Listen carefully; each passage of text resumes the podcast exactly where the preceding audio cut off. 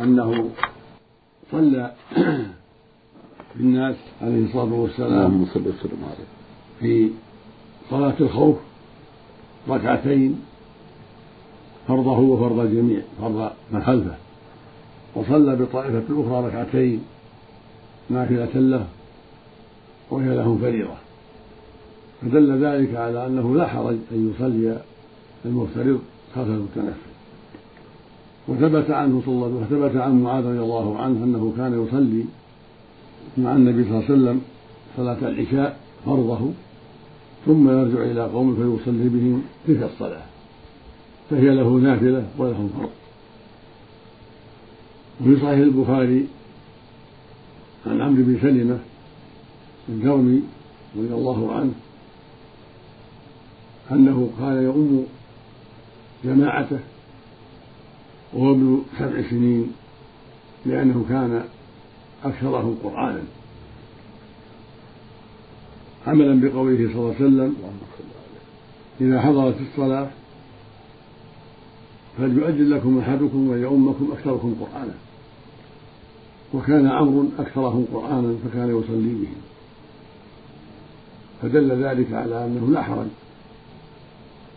أن يؤم الصبي الكبار إذا كان ابن سبع فأكثر وكان يعقل الصلاة وكان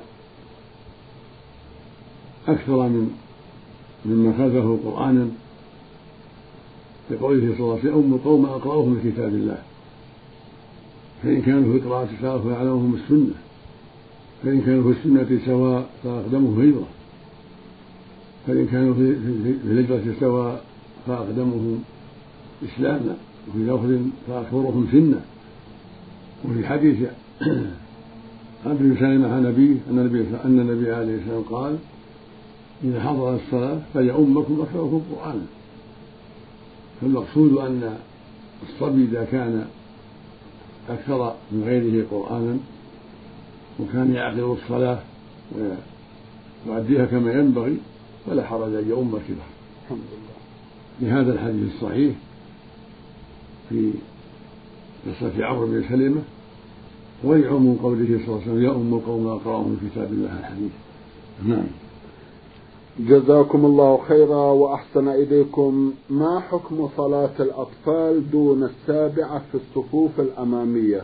ويزاحمون المصلين وهذا مما يجعل دائما أن يكون هناك فردة في الصفوف وأن يحدثوا بعض الحركات في الصلاة. جزاكم الله خيرا. الأطفال الذين هم دون السبع ليس لهم صلاة ولا يؤمر بالصلاة. والمشروع لآبائهم إبقاءهم في البيوت حتى لا يشوشوا على المصلين. هذا هو المشروع. لكن لو وجد أحد منهم بين الصفوف لم يضر الصف. وعلى من حوله أن يرشده للهدوء حتى لا يؤذي أحدا ولا يؤذى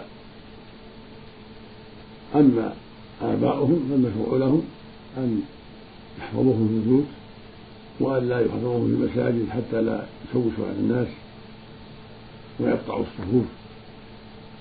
ولا ومتى وجد أحد منهم في الصف ودعت الحاجة إلى بقائه فإنه لا ينظر الصف ويكون بمثابة الكرسي أو العمود أو ما أشبه ذلك إذا دعت الحاجة إلى وجوده في الصف نعم. نعم. جزاكم الله خيرا وأحسن إليكم. المستمع أحمد بن يحيى القحطاني الناصري بعث يسأل ويقول إن والدتي يحفظها الله كثيرا ما تؤخر صلاة العشاء إلى ما بعد التاسعة والنصف فإذا ناقشتها في ذلك قالت إن وقت العشاء طويل وهو لا يفوت إن شاء الله. فما هو توجيه سماحتكم جزاكم الله خيرا. لا حرج في تأخير صلاة العشاء إلى آخر وقتها في حق النساء وحق المعذورين المرضى الذين لا يحضرون الجماعة بل تأخيرها أفضل إلى ثلث الليل وإلى ما يقارب نصف الليل لأنه صلى الله عليه وسلم صلى بأصحابه ذات ليلة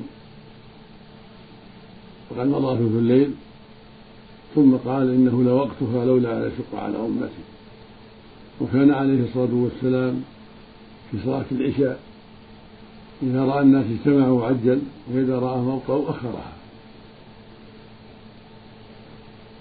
فالأفضل تأخيرها في حق النساء والمرضى الذين لا يحضرون الجماعة ومن أشبههم ممن له عذر في عدم حضور الجماعة. أما أهل المساجد فإنهم يصلون متى اجتمعوا. وإذا أخرها الإمام لانتظارهم حتى يجتمعوا فذلك أفضل لفعله عليه الصلاة والسلام ومتى اجتمعوا فإنه يعجلها ولا يشق عليهم. نعم. جزاكم الله خيرا وأحسن إليكم المستمع ميم ألف سين من الرياض بعث يسأل ويقول فضيلة الشيخ علي دين لصديق انقطع الاتصال به ولا أدري عنوانه الآن. والآن أريد أن أسدد ما علي فما الوسيلة؟ أرشدوني جزاكم الله خيرا. المشروع لك أن تصدق به عنه. والله جل وعلا ينفعه بذلك وتبرأ ذمته. ومتى جاء إليك يطلب حقه خيره فإن فإن أمر الصدقة فهي له وإن لم يمضها كان لك أجرها وتعطيه حقه. الحمد لله نعم. جزاكم الله خيرا. استلفت مبلغا من المال من خالي لعلاج والدي. ولم يتيسر لي سداد المبلغ بعد ذلك. أما الآن وقد وسع الله في رزقي ومنذ فترة توفي خالي إلى رحمة الله فما العمل؟ وكيف أسدد؟ هل أسدد ما علي من مال لورثة خالي أم كيف أفعل؟ جزاكم الله خيرا. نعم الواجب عليك أن تدفع الذي في ذمتك لخالك للورثة وتخبرهم بذلك. فإذا كان لهم مسؤول ووكيل تعطيه الوكيل. أو المحكمة حتى توزعه بينهم. وإذا كانوا محصورين وأمكنك أن توزعه بينهم كفى. المقصود أنه يسلم للورثة إما بأنفسهم وإما بواسطة الوكيل وكيلهم أو بواسطة المحكمة. نعم. جزاكم الله خيرا وأحسن إليكم. يقول لي زميل هرب من كفيلنا. وعندي عنوان زميلي الهارب وكفيلي هددني بالترحيل إلى بلدي إذا لم أعرفه عنوان زميلي الهارب يقول لي زميل هرب من كفيلنا وعندي عنوان زميلي الهارب وكفيلي هددني بالترحيل إلى بلدي إذا لم أعرفه عنوان زميلي الهارب فعرفته عنوان زميلي فهل يعتبر هذا من باب الفتنة وجهوني جزاكم الله خيرا. يقول لي زميل هرب من كفيلنا وعندي عنوان زميلي الهارب وكفيلي هددني بالترحيل إلى بلدي إذا لم أعرفه عنوان ذلك الرجل وجهوني إذا عرفته ما الحكم؟ جزاكم الله خيرا. إن كان الحارب مظلوما فلا تعرف به وإن كان ظالما فعرف به واع على تحصيل الحق منه. وليس لك أن تكتم ذلك. نعم. جزاكم الله خيرا. ولي زميل آخر بيني وبينه ود ومحبة قام بسرقة أشياء من مكان العمل وقمنا بالإبلاغ عنه بحكم عملي بالحراسة فتوقف عن العمل لمدة خمسة عشر يوما قطعت من راتبه. فهل أكون قد ارتكبت معصية حين بلغت عنه؟ لا حرج يعني قد أحسنت في ذلك. الحمد لله. جزاكم الله خيرا. بعد هذا رسالة وصلت إلى البرنامج من المستمع نون ألف نون. يقول نعمل بمزرعة في مكة المكرمة لمدة عام ونصف ولم أحج فما رأيكم سماحة الشيخ إذا لم يوافق كفيلي بذهابي للحج في العام القابل؟ هل أحج بدون إذنه؟ وجهوني جزاكم الله خيرا. والواجب عليك أن تحج إذا استطعت ذلك لأن الله يقول سبحانه ولله على الناس حج البيت من استطاع إليه سبيلا. فعليك أن تفعل ما تستطيع حتى تؤدي هذه الحجة التي فرضها الله عليك. وإذا دعت الحاجة إلى أن ترفع الأمر إلى سمو أمين منطقة مكة أو نائبه حتى يقنع كفيلك بالسماح لك بالحج فذلك ممكن والحمد لله. جزاكم الله خيرا. أنا مقيم في في مكة وفيما أذن لي وفيما إذا أذن لي وقمت بأداء الحج وأنوي الحج تمتع. هل علي فدية؟ إذا كنت مستوطنا في مكة فليس عليك فدية. إن شاء الله. لأن أهل مكة هم حاضر المسجد الحرام فإذا تمتعوا بعمرة الحج فليس عليهم هدي أما إن كنت مقيما للعمل ولست من أهل مكة إنما أقمت للعمل ثم اعتمرت في أشهر الحج بعد رمضان وحججت وحججت في ذلك العام فإنك تهدي.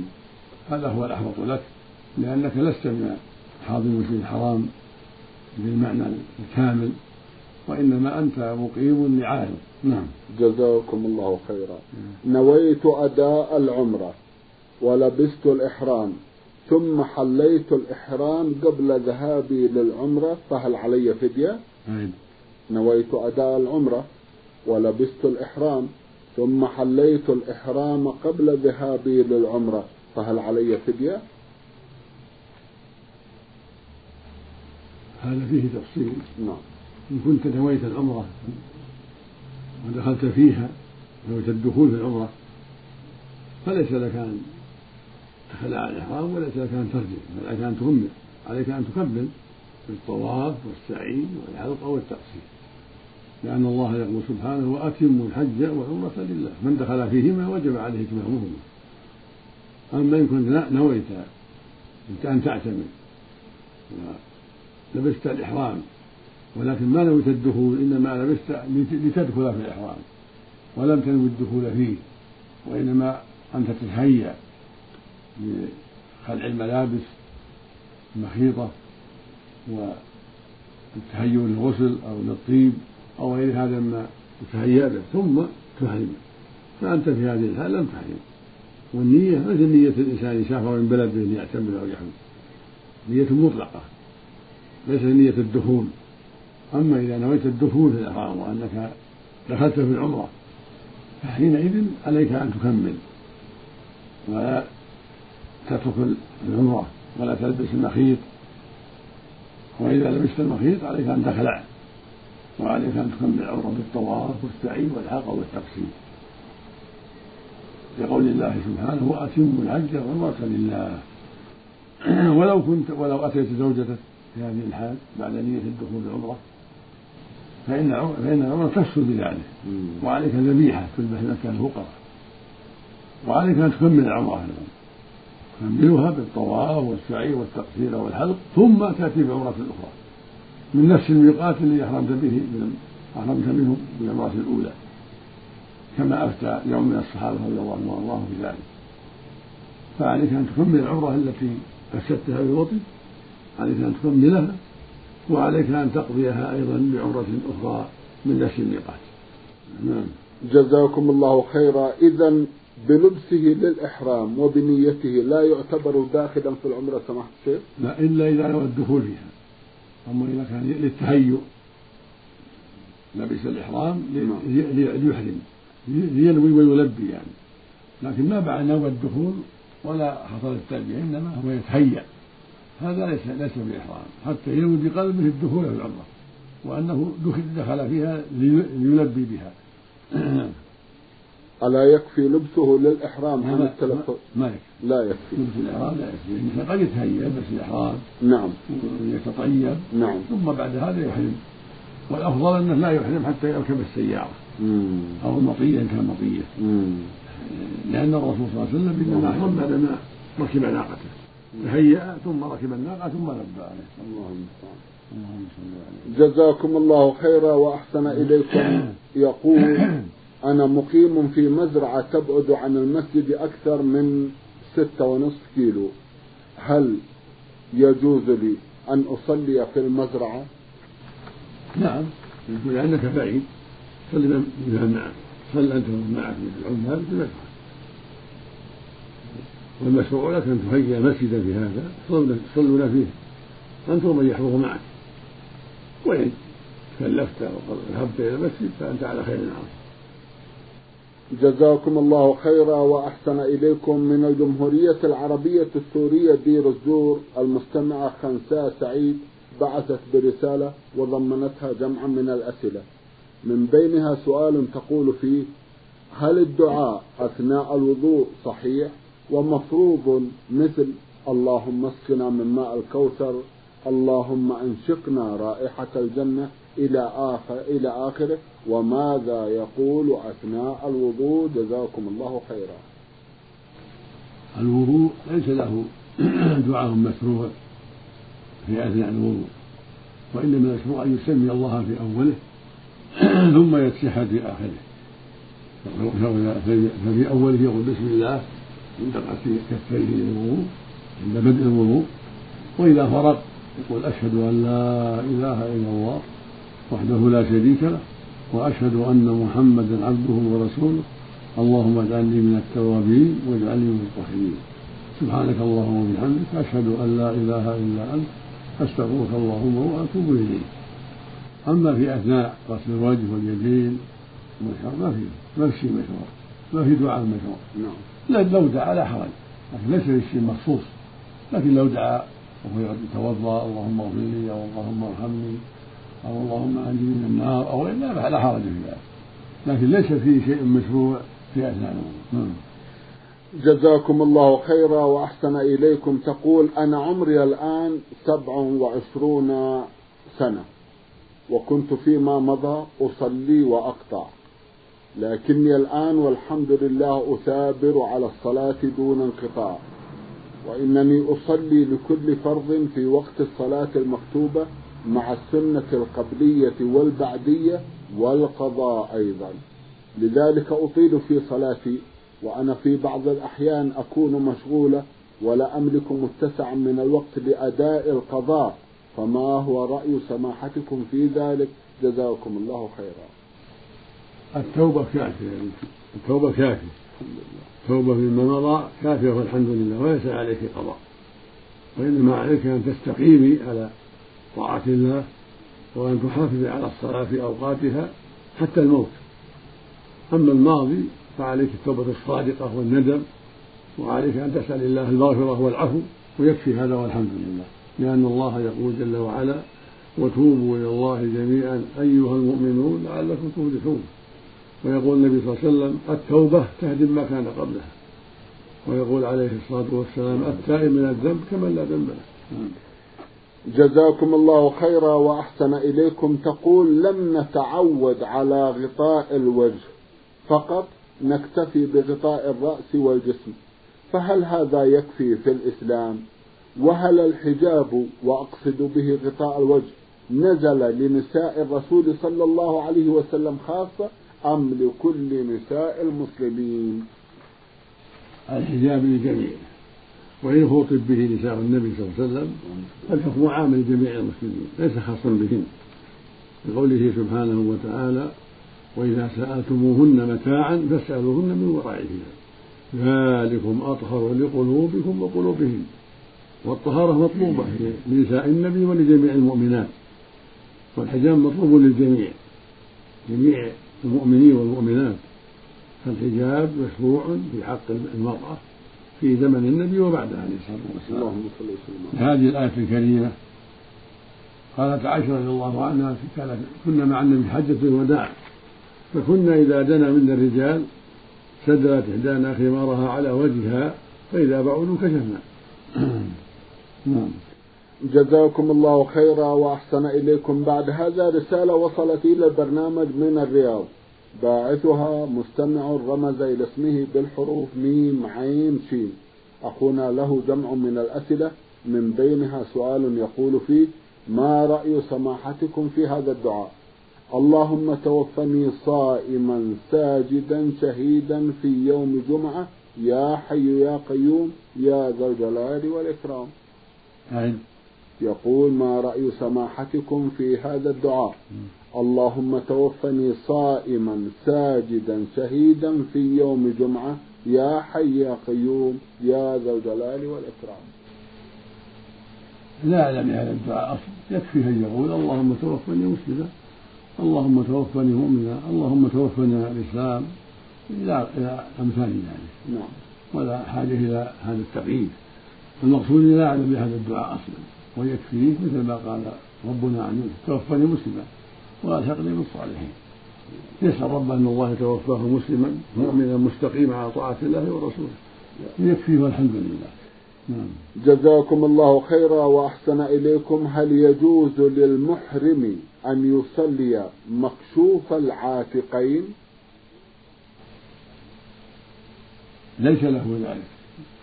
يقول النبي صلى الله عليه وسلم لا يصلي أحدكم في الثوب الواحد ليس على عاتقه شيء. فالمحرم يصلي في رداءه يجعل رداءه على كتفيه ويصلي. ولا يصلي مكسوف العاتقين. نعم. جزاكم الله خيرا وأحسن إليكم. هل يجوز أن يتوضأ الشخص في دورة المياه؟ أكرمكم الله. لا لا بأس بذلك. لا حرج في ذلك. ولا بأس أن يسمي الله يسمي الله عند بدء الوضوء. وإذا خرج يتشهد لأن بدء الوضوء بالتسمية واجب عند جمع من أهل العلم ومتأكد فلا يمنعه كونه في الدورة. وإذا خرج وإذا توضأ خارج الدورة كان أفضل إذا تيسر ذلك جزاكم الله خيرا وأحسن إليكم. بعد هذا رسالة وصلت إلى البرنامج من المستمع عبد الله بكر بشارة من بادية الجهرة. أخونا له سؤال يقول فيه إنني أعمل بالبادية مع كفيلي لكنه أمي وحافظ عددا من قصار السور ولكنه لا يتقن قراءتها. وسؤالي أنه يصر على أن يكون إماما بينما أشعر أنني في القراءة أحسن منه؟ فما هو توجيهكم؟ جزاكم الله خيرا.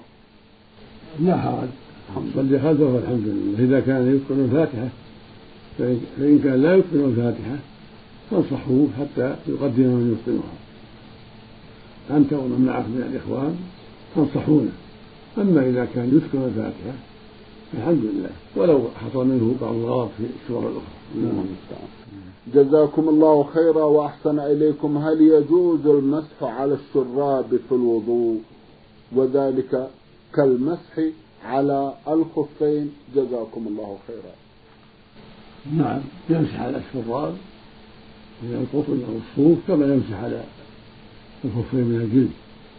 وكان جماعة من الصحابة يمسحون على الجوارب بل جاء عنه صلى الله عليه وسلم في الحديث الصحيح أنه مسح على الجوربين والنعلين عليه الصلاة والسلام فلا حرج في ذلك. إذا لبسهما على طهارة وكانا ساترين يمسح عليهما. يوم يوما وليلة للمقيم.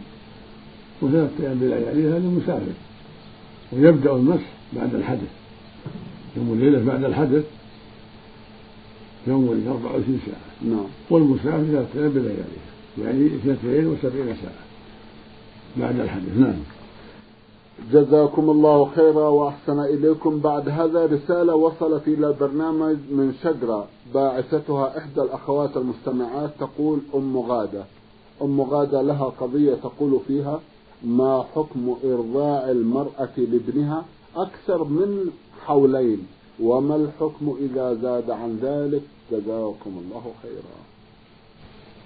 لا حرج في ذلك إذا دعت إليه الحاجة الواجب حولان. نعم. قال الله تعالى والوالدات يرضعن أولادهن حولين كاملين. لمن أراد أن يتم الرضاعة. فيجب إرضاعه حولين إلا إذا تراضى أبواه أمه وأبوه على فصله عن الرضاعة قبل ذلك لأسباب تقتضي ذلك. أما الزيادة على الحولين فإذا دعت إلى الحاجة فلا بأس كأن يكون لا يشتهي الطعام أو لأسباب أخرى. المقصود أن إذا دعت الحاجة فلا حرج فيه نعم. جزاكم الله خيرا. تقول أختنا لقد قرأت في أحد الكتب الفقهية أن البنت إذا بلغت لأول مرة تترك الصلاة لمدة يوم وليلة ثم ثم تغتسل وتصلي حتى ولو كان الدم باقيا وتستمر على هذه الحالة لمدة ثلاثة أشهر حتى تستقر مدة حيضتها فهل هذا صحيح؟ هذا قول بعض بعض أهل العلم ولكنه ليس بصحيح والصواب انها لا تصلي مدة الأيام التي ترى فيها الدم. يومين ثلاث أربع خمس ست سبع إلى إلى خمسة عشر. لا بأس. وهكذا كل ما جاءت الدورة تجلس ولا تصلي ولا تصوم ولا يقربها زوجها إن كانت ذات زوج حتى تنتهي المدة. وليس لها حد يوم ولا يومين. لكن نهايتها وأكثرها عند أكثر أهل العلم خمسة عشر يوما فإذا زادت صارت استحاضة ودما فاسدا ترجع إلى عادة النساء ستا أو سبعة. أما إذا كانت تنقطع لست أو سبع أو ثمان أو عشر فالحمد لله. هي عادتها ولا تصلي ولا تصوم ولا يقربها زوجها نعم. جزاكم الله خيرا وأحسن إليكم. تسأل أختنا وتقول متى يحق للمسافر القصر والجمع وكم المدة؟ وإذا نوى الشخص السفر وجمع وصلى الظهر والعصر جمعا ثم وصل إلى البلد الذي يريده هل يحق له الجمع والقصر؟ على الرغم من أن مدة بقائه في هذا البلد لا تزيد عن أربعة أيام وهل إذا زادت عن الأربعة الأيام يجوز له القصر والجمع أو لا؟ جزاكم الله خيرا. السفر بينه العلماء بما نقل عن الصحابة رضي الله عنهم وأرضاهم أنه مسافة يوم وليلة بمطية إذا سافر إلى محل أو بلد أو قرية هذه المسافة يوم وليلة بمطية يعني أربع وعشرين ساعة هذا سفر يقصر فيه الصلاة. وله الجمع أيضا بين الصلاتين الظهر والعصر والمغرب والعشاء. وإذا نزل في البلد ويريد الإقامة بها يوما أو يومين أو ثلاثة أو أربع فله القصر وله الجمع إلا أن يكون واحدا فإنه يصلي مع الناس أربعا ولا ولا يقصر لأن الجماعة واجبة فعن يصلي مع الناس جماعة ويتم معهم لأن المسافر إذا صلى مع المقيمين أتم وجب عليه الإتمام. أما إذا كان اثنين فأكثر فلهم أن يصلوا وحدهم جامعا وقصرا ولهم أن يصلوا مع الناس. ما دامت المدة أربعة فأقل. فإن كانت أكثر من ذلك نوى إقامة أكثر من ذلك فإنه يصلي أربعة. نعم. جزاكم الله خيرا وأحسن إليكم سماحة الشيخ في ختام هذا اللقاء. أتوجه لكم بالشكر الجزيل بعد شكر الله سبحانه وتعالى على تفضلكم بإجابة الإخوة المستمعين. وآمل أن يتجدد اللقاء وأنتم على خير. نسأل الله مستمعي الكرام كان لقاؤنا في هذه الحلقة مع سماحة الشيخ عبد العزيز ابن عبد الله بن باز المفتي العام للمملكة العربية السعودية ورئيس هيئة كبار العلماء. شكرا لسماحة الشيخ. وأنتم يا مستمعي الكرام شكرا لحسن متابعتكم وإلى الملتقى وسلام الله عليكم ورحمته وبركاته.